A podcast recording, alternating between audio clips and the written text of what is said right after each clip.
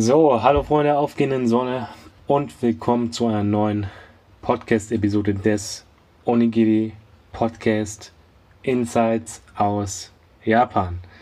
Ja, schön, dass du wieder dabei bist, egal ob du jetzt im Bett liegst, im Auto sitzt oder nebenbei es einfach hörst beim ja, Aufgaben erledigen, wie auch immer. Freut mich wieder, dass du hier heute zuhörst.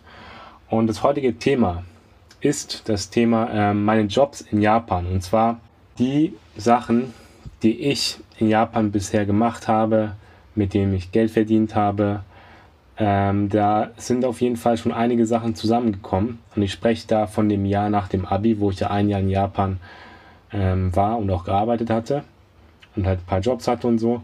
Und ähm, wenn die Zeit reicht oder wenn das jetzt nicht alles zu lang wird, dann werde ich das, werde ich auch noch die, die Arbeitserfahrung, die ich jetzt mache, quasi mit einbauen.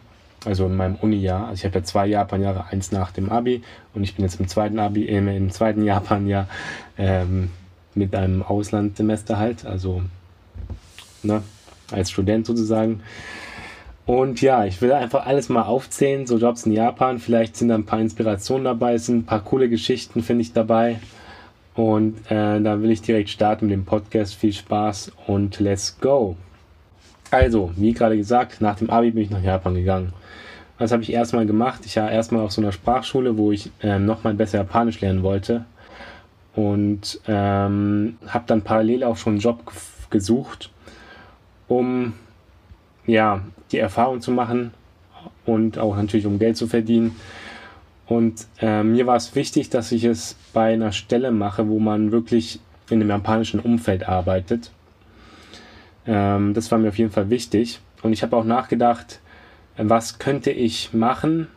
Was könnte ich quasi als jemand, der jetzt noch nicht perfekt Japanisch kann, der aber dafür vielleicht ähm, ja durch diesen internationalen Background inter interessant sein könnte, dadurch, dass ich auch Deutsch oder Englisch kann, ähm, wo kann ich da anfangen?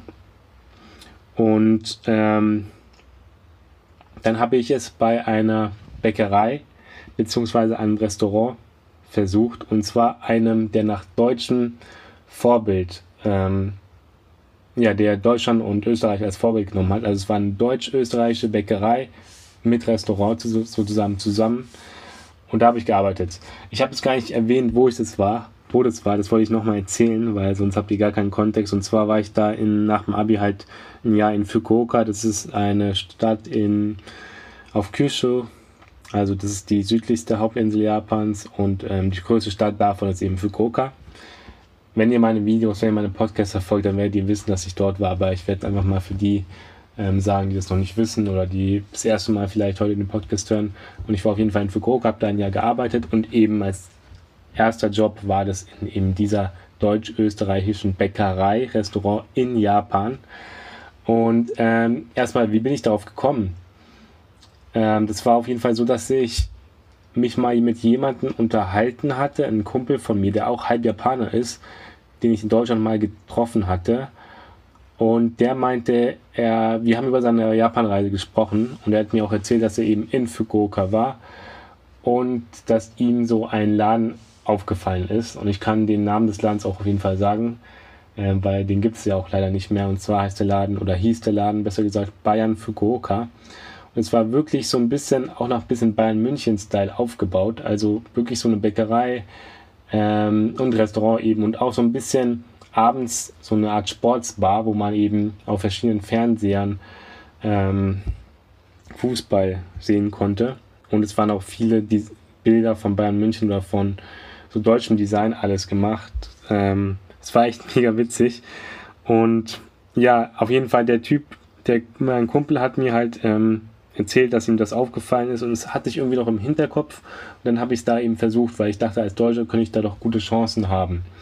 Auch wenn es ein Laden ist, wo ähm, ja natürlich japanische Kunden hauptsächlich hingehen.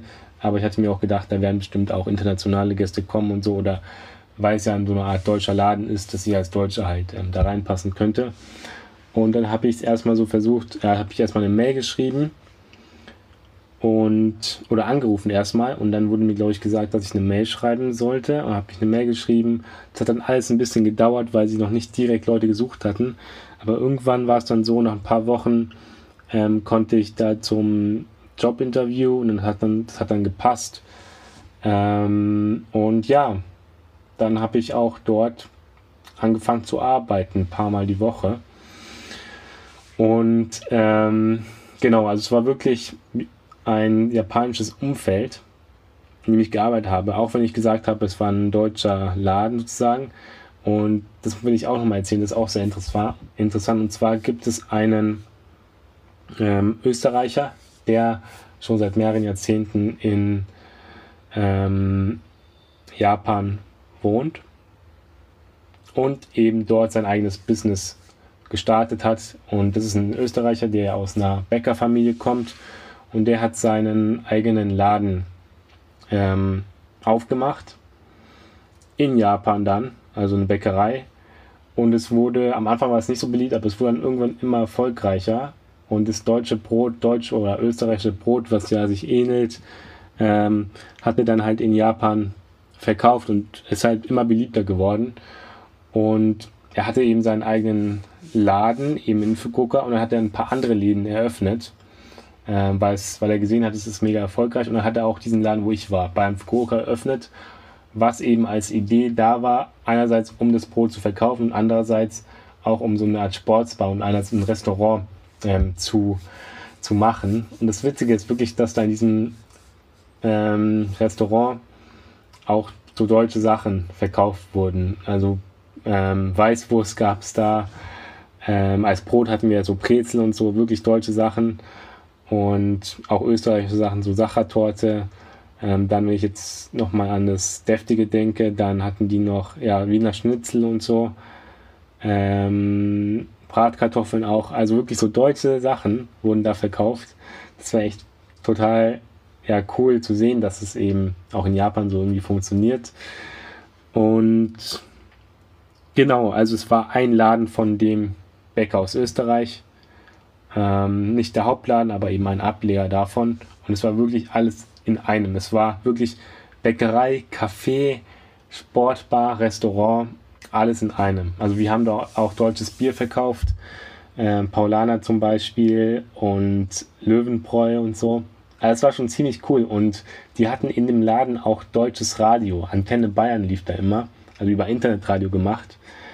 Es war schon ziemlich witzig, weil ich war wirklich so eigentlich der einzige Ausländer, der gearbeitet hat und alle waren Japaner und der ähm, Ladenmanager und der Überboss quasi, den der Laden gehört hat, war wie gesagt dieser eine Österreicher. Ähm, ich kann den Namen denke ich auch sagen, ja gerne. Also Seiler heißt der. Und ähm, es gibt auch auf, auf YouTube so ein Video, was mehrere hunderttausend Klicks hat, ähm, wo über seinen Werdegang gesprochen wird. Das könnt ihr euch auch gerne mal anschauen. Das heißt, ich suche es mal auf YouTube gerade, Seiler Bäckerei. Und dann kommt, genau, wenn ihr Seiler Bäckerei an, äh, eingibt, dann seht ihr schon, ähm, das ist ein Video von Abenteuer Leben, so eine Art Reportage. Und da geht es eben um den Mann, der quasi mein Arbeitgeber war. Japans bester und bekanntester Bäcker spricht Deutsch. So heißt das Video. 800.000 Klicks circa. Kann ich mal, kann ich euch empfehlen. Ist sehr interessant, seine Geschichte. Und das war quasi der Überchef, also dem der lang gehört hat, aber sein, ähm, ja, einer seiner Söhne, der dann, also er hat eine halb Japaner, er hat eine Japanerin geheiratet und ähm, ja, einer seiner Söhne ähm, war quasi dann halb Japaner, ist aber in Japan aufgewachsen und der, ähm, der war eben der Ladenmanager sozusagen, der also nur für diesen einen Bayern Fukuoka Laden, also wo ich eben gearbeitet habe, zu, äh, zuständig war. Also ihr wisst, was ich meine. Hoffentlich ist es gut rübergekommen. Also es gibt einen Ladenchef, ähm, der Bäcker eben aus Österreich, der ähm, einerseits den Laden hatte, wo ich aber gearbeitet habe, aber auch andere Läden und ähm, dann andererseits sein Sohn, der eben der Ladenchef ähm, ja, von meinem Laden war. Ich glaube, ich hoffe, ihr versteht es so. Auf jeden Fall ähm, habe ich dann da gearbeitet. Der Ladenchef war zwar, wie gesagt, halb Japaner, war aber vom Typen her wirklich kaum Österreicher, sondern wirklich Japaner, weil er ja wirklich in Japan aufgewachsen ist und kaum ähm, Deutsch sprechen konnte. Und deswegen waren es wirklich alles war es echt eine neue Situation für mich und es war wirklich außerhalb der Komfortzone. Ähm, am Anfang war es echt so interessant oder krass, wie ich mich da eingewöhnen musste. Und zwar in Japan ist der Service alles. Und da musste ich erstmal, habe ich immer, mh, mm, das Brot habe ich in eine Tüte gepackt. Und dann habe ich es mit einer Hand dem Kunden oder der Kundin überreicht. Und dann wurde mir, gesagt, das musst du mit zwei Händen machen. Und ähm, solche Sachen. Also muss extrem höflich auch sprechen. Die muss also so ein paar Floskeln quasi auswendig lernen, habe ich gemacht. Und ähm, ja, das habe ich, das war auf jeden Fall total interessant. Auch das ganze ähm, Brot und so, das ist auch, sieht auch alles so, ja, da ist kein Makel dran. Das ist ganz wichtig in Japan, dass der Service da auch perfekt ist. Mhm. Ähm, ja, das war eine mega coole Zeit so, als ich da gearbeitet habe. Mhm, habe da auch viele Bekannte und auch Freunde kennengelernt. Ähm, viele waren da eben so japanische Studenten, die da eben auch ähm, so einen Part-Time-Job, so wie ich, gemacht haben. Und deswegen waren es viele im gleichen Alter, habe ich so ein bisschen mehr gelernt, wie die Japaner so ticken, japanische Studenten in meinem Alter. Ähm, und ja, das war echt eine coole Sache. Das war echt eine mega gute Sache. Die waren wirklich alle nett zu mir. Mm, ich fand wirklich den Manager auch total cool. Und ja, war eine tolle Erfahrung. Und es kamen auch natürlich viele Kunden, die sich einerseits vielleicht für Fußball interessiert haben, die dann abends eher kamen. Ähm, es wurden auch so japanische Nationalmannschaftsspiele dort übertragen in dem Laden. Und dann war der Laden extrem voll, so ein bisschen, ja genau, also sportsbarmäßig halt irgendwie extrem voll an den Events und so. Und ja, war war wirklich, äh, hat mir wirklich sehr viel geholfen, auch was Höflichkeitssprache und so angeht. Ähm, war es bei mir am Anfang ja überhaupt nicht so der Fall. Ich konnte überhaupt nicht Höflichkeitssprache auf Japanisch, aber es hat sich dann immer mehr gebessert. Ähm, dieses Senpai-Kohai-Verhältnis habe ich da auch nochmal mehr gelernt oder ja, ähm, habe hab ich beobachten können, äh, können, wie Leute sprechen, die jünger sind als jemand anders oder die noch nicht so lange in dem Laden arbeiten und so. Und ähm, dass man zum Beispiel auch Ohayo gozaimasu, was so viel wie Guten Morgen heißt, dass man das auch, wenn man, ähm, wenn die Schicht erst nachmittags angefangen hat, was bei mir oft der Fall war, also ich bin nachmittags oft reingekommen und ähm, man sagt sich dann trotzdem Ohayo gozaimasu, wenn man anfängt mit der Arbeit. Und das ist so quasi als Begrüßung, dass man mit der Arbeit anfängt. Das hat dann nichts, das heißt zwar trotzdem übersetzt Guten Morgen, aber bedeutet dann eher in dem Kontext, dass man anfängt zu arbeiten und halt als Begrüßung. Ähm, das fand ich auch irgendwie, wusste ich auch noch nicht. Ähm, solche Sachen.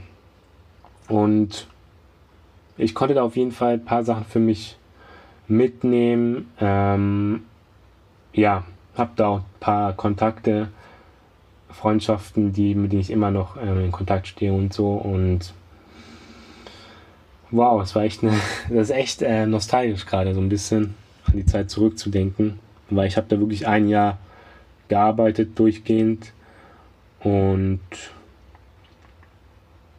ist viel Positives mit in der Zeit verbunden, auf jeden Fall. Genau.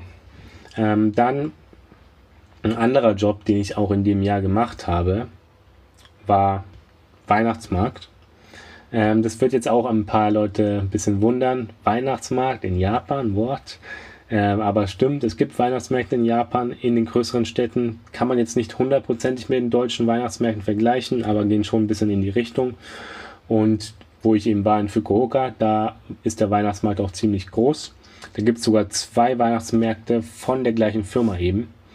Ähm, der eine wirklich in in Hakata. Das ist der quasi das Zentrum der Stadt, wo auch der größte Bahnhof ist. Also vorm Bahnhof ist da so ein großer Weihnachtsmarkt, ziemlich modern. Und der andere Weihnachtsmarkt, wo ich eben war, gearbeitet habe, war, ähm, was, wo war das nochmal? Ja, das war in einem anderen Zentrum der Stadt, mm, wo es eher dieser Shopping District quasi ist. Also da, wo der Bahnhof ist, ist es mehr so Business District. Und da, wo ich war, beim Weihnachtsmarkt, ähm, war der Shopping District. Und da habe ich eben gearbeitet. Jetzt werdet ihr euch wahrscheinlich wieder fragen, wie bin ich an den Job gekommen? Hm, das ist auch interessant. Und zwar, ich bin dadurch drangekommen durch einen deutschen Kollegen, den ich in meinem, Wohnheim, in, einem, in meinem Wohnheim, wo ich in Japan gelebt habe, kennengelernt habe, der auch am Anfang auf eine Sprachschule gegangen ist und der wiederum einen Freund hatte, der beim Weihnachtsmarkt schon mal gearbeitet hat und der hat mich dann wiederum vermittelt.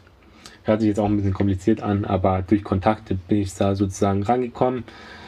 Ähm, aber ich wäre auch ohne diesen Kontakt da rangekommen. Und zwar ist es so, dass diese, dass die Weihnachtsmarktleute, die es organisieren, ähm, jedes Jahr aktiv nach Leuten ähm, aus dem Ausland ja, suchen.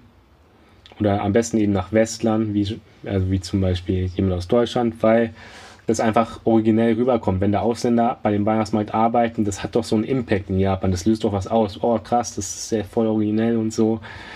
Und äh, deswegen suchen die Weihnachtsmarktleute jedes Jahr aktiv danach und kooperieren auch mit den Sprachschulen. Also mit den japanischen Sprachschulen, wo eben Ausländer Japanisch lernen und unter anderem auch ich. Und da wurde das auch so dann kommuniziert, dass man sich da bewerben konnte und so. Also viele aus meiner Sprachschule haben das auch gemacht. Aber ich habe das schon vorher an den Job, bin ich rangekommen durch den Kontakt eben. Das war dann auch so Zufall. Ähm, genau, und das war auch, das war echt cool. Das hat Spaß gemacht, an dem Weihnachtsmarkt zu arbeiten. Ähm, und zwar war das erstmal so, dass alle Leute, die da gearbeitet haben, mh, sind auf so eine große Versammlung ähm, gegangen. Und das war mega interessant, weil das war quasi im Hakata Bahnhof, in diesem großen Bahnhof, in dem Hauptbahnhof von Fukuoka, ganz oben irgendwo, ich weiß nicht, zehnter Stock oder so, da gab es so eine, so eine große Fläche oder so, ein großes, so einen großen Versammlungsraum. Und da hatten wir so ein Versammlungstreffen, bevor, ähm, bevor es Dezember wurde. Irgendwie noch im November wo ähm, der Chef von der Firma eben so eine, also von der Chef von der Firma, der das organisiert hat, der hat eben eine Rede gehalten. Der hat so gesagt, was planen die dieses, dieses Jahr und so, was das diesjährige Motto.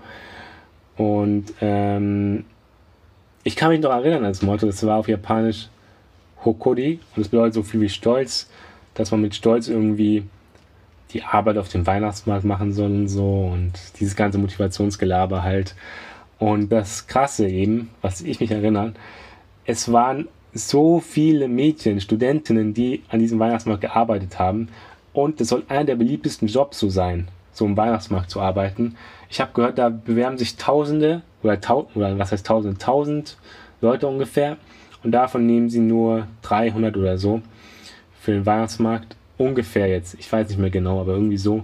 Und es ist bei Mädels eben in Japan total beliebt, dort zu arbeiten, weil ja, Weihnachten irgendwie so für Mädchen so interessant ist. Ich weiß nicht genau. Und vielleicht auch, weil die Leute dort hm, mehr Mädchen einstellen wollen. Und zwar war es so, wenn wir zur Tätigkeit kommen, um so eine Brücke zu schlagen, was ich dort gemacht habe. Ich war eigentlich, ich stand vor dem Glühweinstand, also wir haben da auch Glühwein verkauft und war ich so ein Typ, der so ein Schild oder so eine Glühweintasse hatte und Werbung gemacht habe für den Stand. Also ich stand draußen, ich habe gesagt, ähm, Hottowein, Ikaga de Shoka, das heißt so viel wie, wie wär's mit einem Glühwein und so, habe quasi Werbung gemacht. Und es war grundsätzlich so, dass die Mädels eher in den Hütten gearbeitet haben, also in den Hütten drinne. Also was heißt Hütten? Also in den Ständen. Ich glaube, ihr wisst, was ich meine. Ähm, und halt das verkauft haben, Glühwein und so, und eingeschenkt haben und eher die Jungs dann eher draußen waren. Einer, da waren ein paar Securities und ein paar Leute wie ich, ein paar Ausländer, die dann halt ähm, ja, Werbung für die Stände gemacht haben. Und es war wirklich ganz bewusst so, die Aufteilung, weil es soll angeblich so sein, dass Mädchen besser verkaufen können.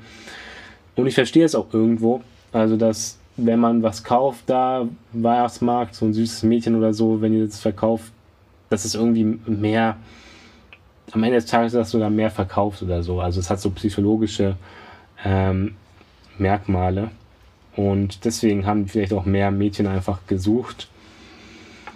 Und ah, das hat wirklich Spaß gemacht. Ähm, trotzdem da auch draußen zu stehen. Ich konnte, es wissen, war nicht zu kalt, es war schon kalt, aber ich hatte meine Jacke an, ich konnte mich bewegen und ich habe immer mit ein paar Leuten, ein paar Japanern gesprochen, bin, habe Smalltalk geführt. Ähm, und ja, das war einfach schöne Atmosphäre, weil die auch so Weihnachts-Live-Musik hatten und die haben Musik auch aus den Lautsprechern und so.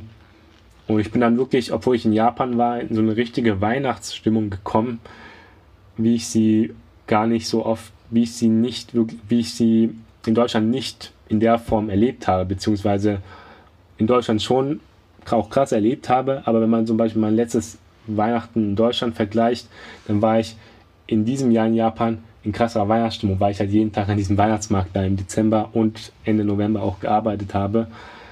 Und ähm, das war cool. Jetzt wollten auch ein paar Leute Fotos mit mir und so. Als Deutscher siehst du dann, dann schon irgendwie anders aus. Also ich bin halb Deutscher, halb Japaner, aber ich sehe halt europäisch aus so.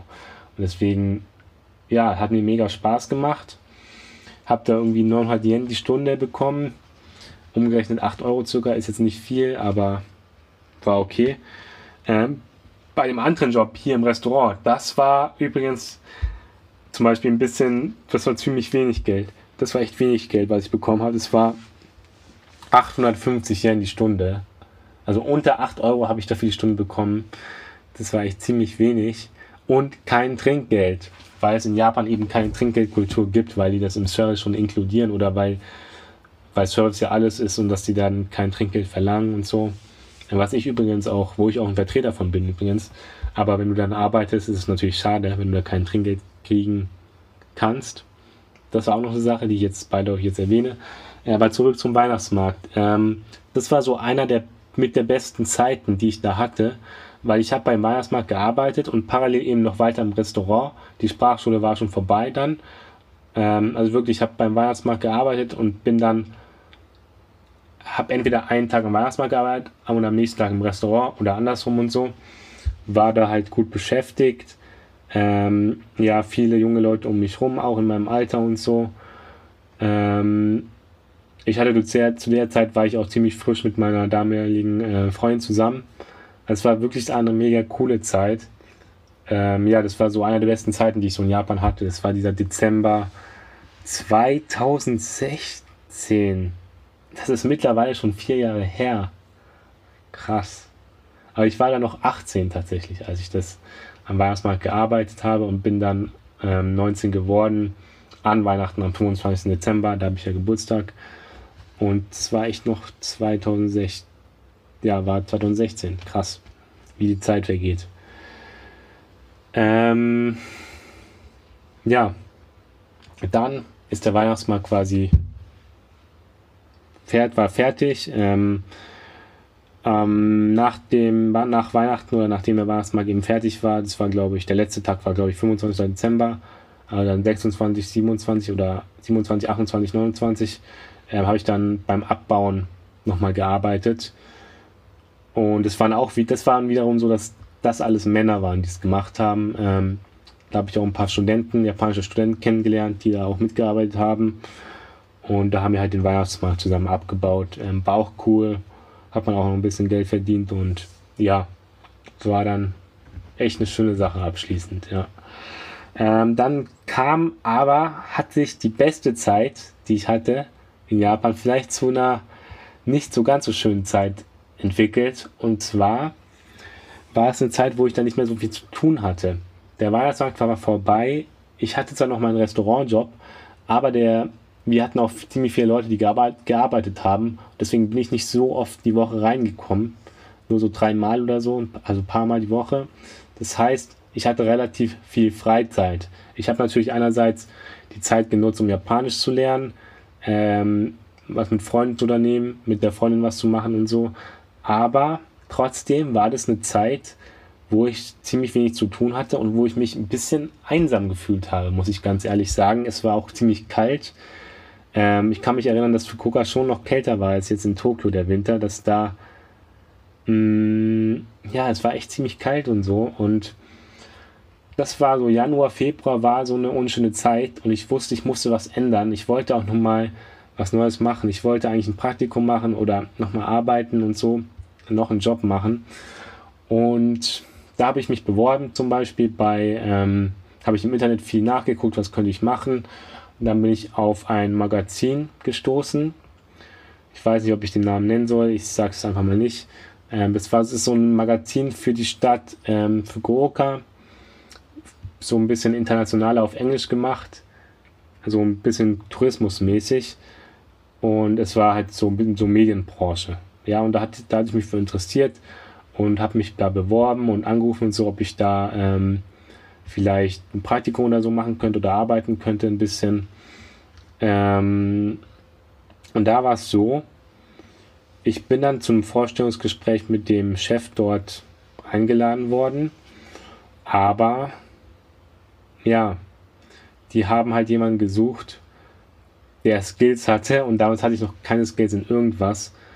Mm, und die haben halt jemanden gesucht, der schon Erfahrung mit so Bildbearbeitung und so und ähm, Fotos und so mm, hatte. Und da war ich einfach der falsche Mann. Also je, mittlerweile könnte ich da ein paar Sachen, so Videos schneiden oder so. Äh, ein bisschen Bildbearbeitung kann ich auch machen. Mittlerweile wäre ich wahrscheinlich interessant gewesen für die. Aber zu der Zeit konnte ich eben nicht so. Und die haben halt jemanden gesucht, der es direkt war, äh, direkt machen konnte. Ich kann mich nur an die Stelle erinnern, ich war ziemlich enttäuscht und ich, ich hatte mich eigentlich beworben und so, ich wollte was machen. Ich bin rausgegangen und ich glaube, da ist mir der, so ein Amerikaner entgegengelaufen, der dann den Aufzug hoch zum Büro genommen hat. Ich war enttäuscht, bin raus. Zum gleichen Zeitpunkt war so ein, ja, ich glaube, Amerikaner, der dann halt den Aufzug betreten hat und zum Büro hochgefahren ist. Wahrscheinlich der nächste Typ, der halt ein Bewerbungsgespräch, Bewerbungsgespräch da hatte. Und es war für mich irgendwie so ein bisschen, war schon traurig, weil ich hätte Bock gehabt, dort was zu machen, ähm, wieder mehr was zu tun zu haben auch.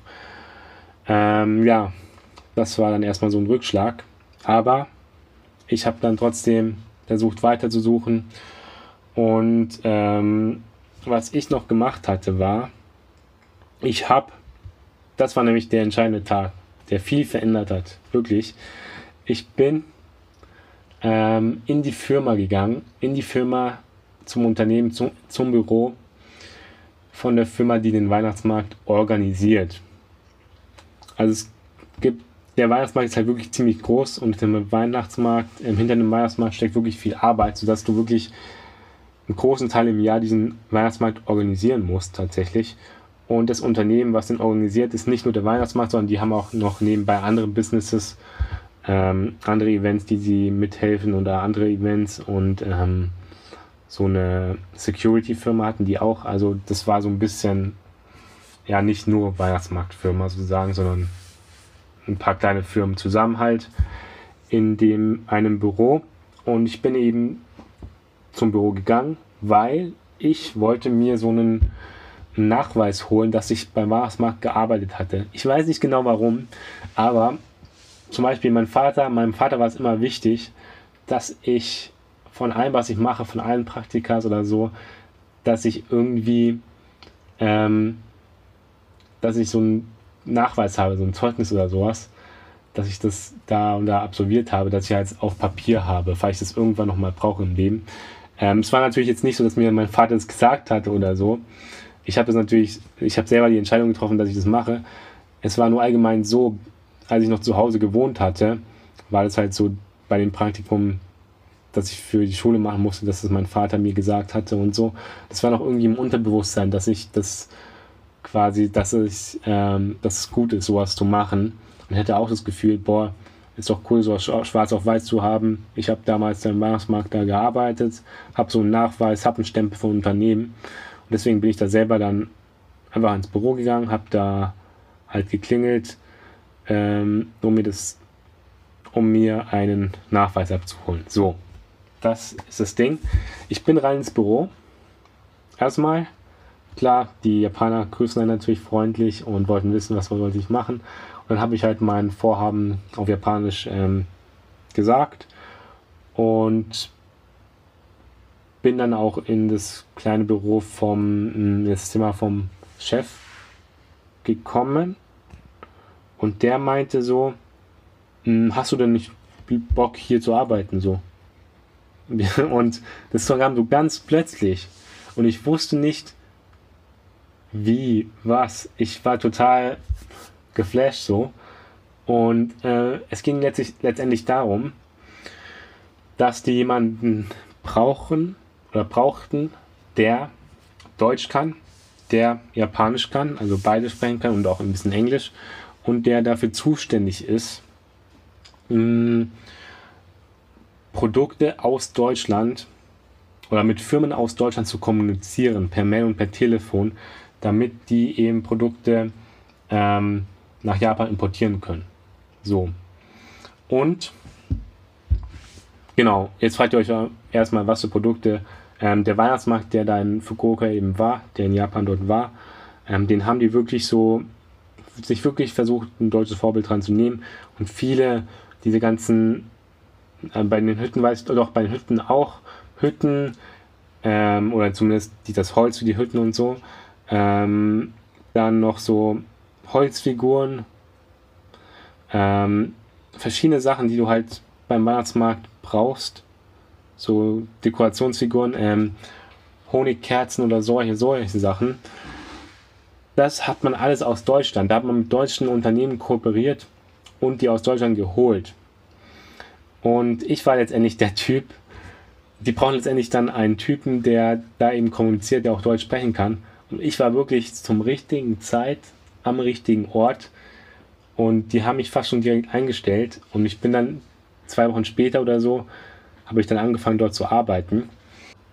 Und ich habe quasi meinen Vorgänger abgelöst. Meinen Vorgänger, der diesen, die haben, die haben sozusagen immer einen Deutschen oder Schweizer oder wie auch immer, jemand, der Deutsch kann ähm, und Japanisch eben auch relativ gut kann, der da arbeitet sozusagen und das macht. Das ist eine ziemlich verantwortungsvolle Aufgabe, ich weiß. Das hat mich auch gewundert, weil ich habe die gemacht da mit 19, weil ich hatte nie gedacht, dass ich da so einen Job machen kann, weil ich auch vor allem dachte, dass er da weiterarbeitet.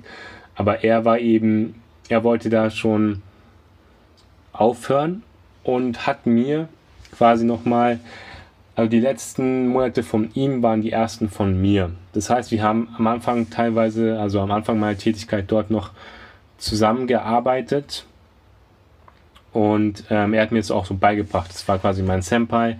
Er hat mir gezeigt, ähm, was ich zu tun habe und ja, also wie ich, was ich machen soll, wie ich die Mail schreiben soll, worauf ich, worauf ich beim Job achten soll und so. Das hat er mir alles beigebracht.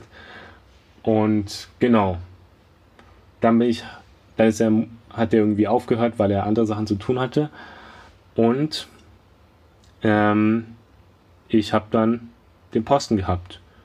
Und ich war wirklich dann der Typ, der halt als ja, Westler in diesem japanischen Büro war als einziger, mit Japanern zusammengearbeitet hat. Und es war wirklich eine interessante Erfahrung, weil ich habe wirklich einem japanischen Büro quasi so gearbeitet. Jetzt nicht 9 to 5, sondern immer ein paar Stunden mal. Ähm, so ja als Nebenjob, weil ich habe ja auch parallel noch im Restaurant und so gearbeitet, gearbeitet und das war jetzt nicht so ein Job, den du von Montags bis Freitags machen musst, weil ähm, es war schon wichtig, jede Woche da ein paar Tage dort zu sein, aber jetzt nicht so klassisch 9 to 5, weil einerseits wäre das für mich, glaube ich, auch zu viel gewesen und andererseits, ähm, ja, musste ich noch nicht so viel nicht unglaublich viel machen. Ich musste schon viel machen, aber nicht, dass ich damit eine ganze Arbeitswoche füllen würde. Versteht ihr, was ich meine? Also, genau. Und ja, also ich war dafür zuständig, halt diese Mails zu schreiben, mit Deutschland zu kommunizieren. Ich wurde auch beauftragt, zum Beispiel, ich soll mir eine Firma aussuchen aus Deutschland, die Schafsfälle verkauft und so. Also das war cool, weil ich hatte Freiraum mir wurde gesagt, such dir so eine Firma raus, weil wir wollen Schafsfälle nächstes Jahr verkaufen auf dem Weihnachtsmarkt. Dann habe ich das gemacht und es hat dann auch geklappt und so. Und das, das war ziemlich cool, weil ich da irgendwie auch so eine gewisse Verantwortung hatte. Ähm, ja, das war eine coole Zeit. Und als ich dann wieder nach Deutschland, also bevor ich wieder nach Deutschland gegangen bin, haben die bereits einen Nachfolger für mich wiederum gefunden. Das war ein Schweizer. Und der hat dem habe ich dann quasi wiederum beigebracht, was ich gemacht habe Und wir haben, also in, in meiner letzten Zeit hat er angefangen und es war wieder dann so ein fließender Übergang. Also die haben wirklich immer einen Typen, der halt aus Deutschland oder so kommt, der Deutsch sprechen kann und Japanisch kann und so und das macht. Und es war eigentlich ein perfekter Job für mich damals. Also ja, mega cool. Hab da auch, ähm, die haben mir auch mein Zugticket ähm, gekauft und so oder bezahlt und hab da auch Geld verdient und so und war eine tolle Sache. Boah, ich merke jetzt, wir sind schon bei 37 Minuten Aufnahmezeit. Das ist wie im Flug vergangen. Das ist der erste Teil quasi. Also ich werde den Podcast an dieser Stelle beenden. Und dann geht es wiederum weiter mit den Jobs, die ich jetzt gerade in Japan mache oder dem Praktikum beziehungsweise auch die Sachen, die ich noch dort gemacht hatte. Ja, was ich nochmal sagen kann, ist, dass ich auf jeden Fall jedem empfehle, ein bisschen, also wirklich, je mehr Japanisch du kannst, desto besser hast du Chancen, einen Job zu kriegen. Natürlich brauchst du auch ein Visum, Working Holiday. Ich habe ja auch japanische Staatsangehörigkeit, deswegen war es ein riesen Vorteil natürlich. Aber wenn du Working Holiday Visum hast, dann kannst du ja auch arbeiten normal und die ganzen Jobs machen. Sowas wie Weihnachtsmarkt kann man, kann ich empfehlen. Da braucht man nicht mal Japanisch für, sondern ja, da wirst du als westlicher Typ oder so halt gesucht. Und ähm, je mehr Japanisch du aber kannst, desto einfacher ist es, einen Job zu finden. Der Job im Restaurant, da war fast mein Japanisch schon zu schlecht, obwohl ich eigentlich schon Japanisch ein bisschen konnte. Aber da war es auf jeden Fall wichtig, Japanisch zu können und so im Service und so. Das ist schon wichtig. Ähm, also je mehr Japanisch du kannst, desto besser kannst du verschiedene äh, Jobs machen. Und ja, wirklich dieses proaktive Handeln. An dieser Tag, wo ich da in dieses Unternehmen, ins Büro gegangen bin und dann einfach den Job bekommen habe, so aus dem Nichts, das war mega cool. Das war, hätte ich nicht damit gerechnet, aber dem Glück habe ich ja nur eine äh, Angriffsfläche dadurch geboten, dass ich selber proaktiv die Initiative ergriffen habe und mir und eben auch ins Büro gegangen bin und präsent war. Genau. Also, das nochmal ganz am Ende. Ich hoffe auch, dass dir diese Podcast-Episode gefallen hat.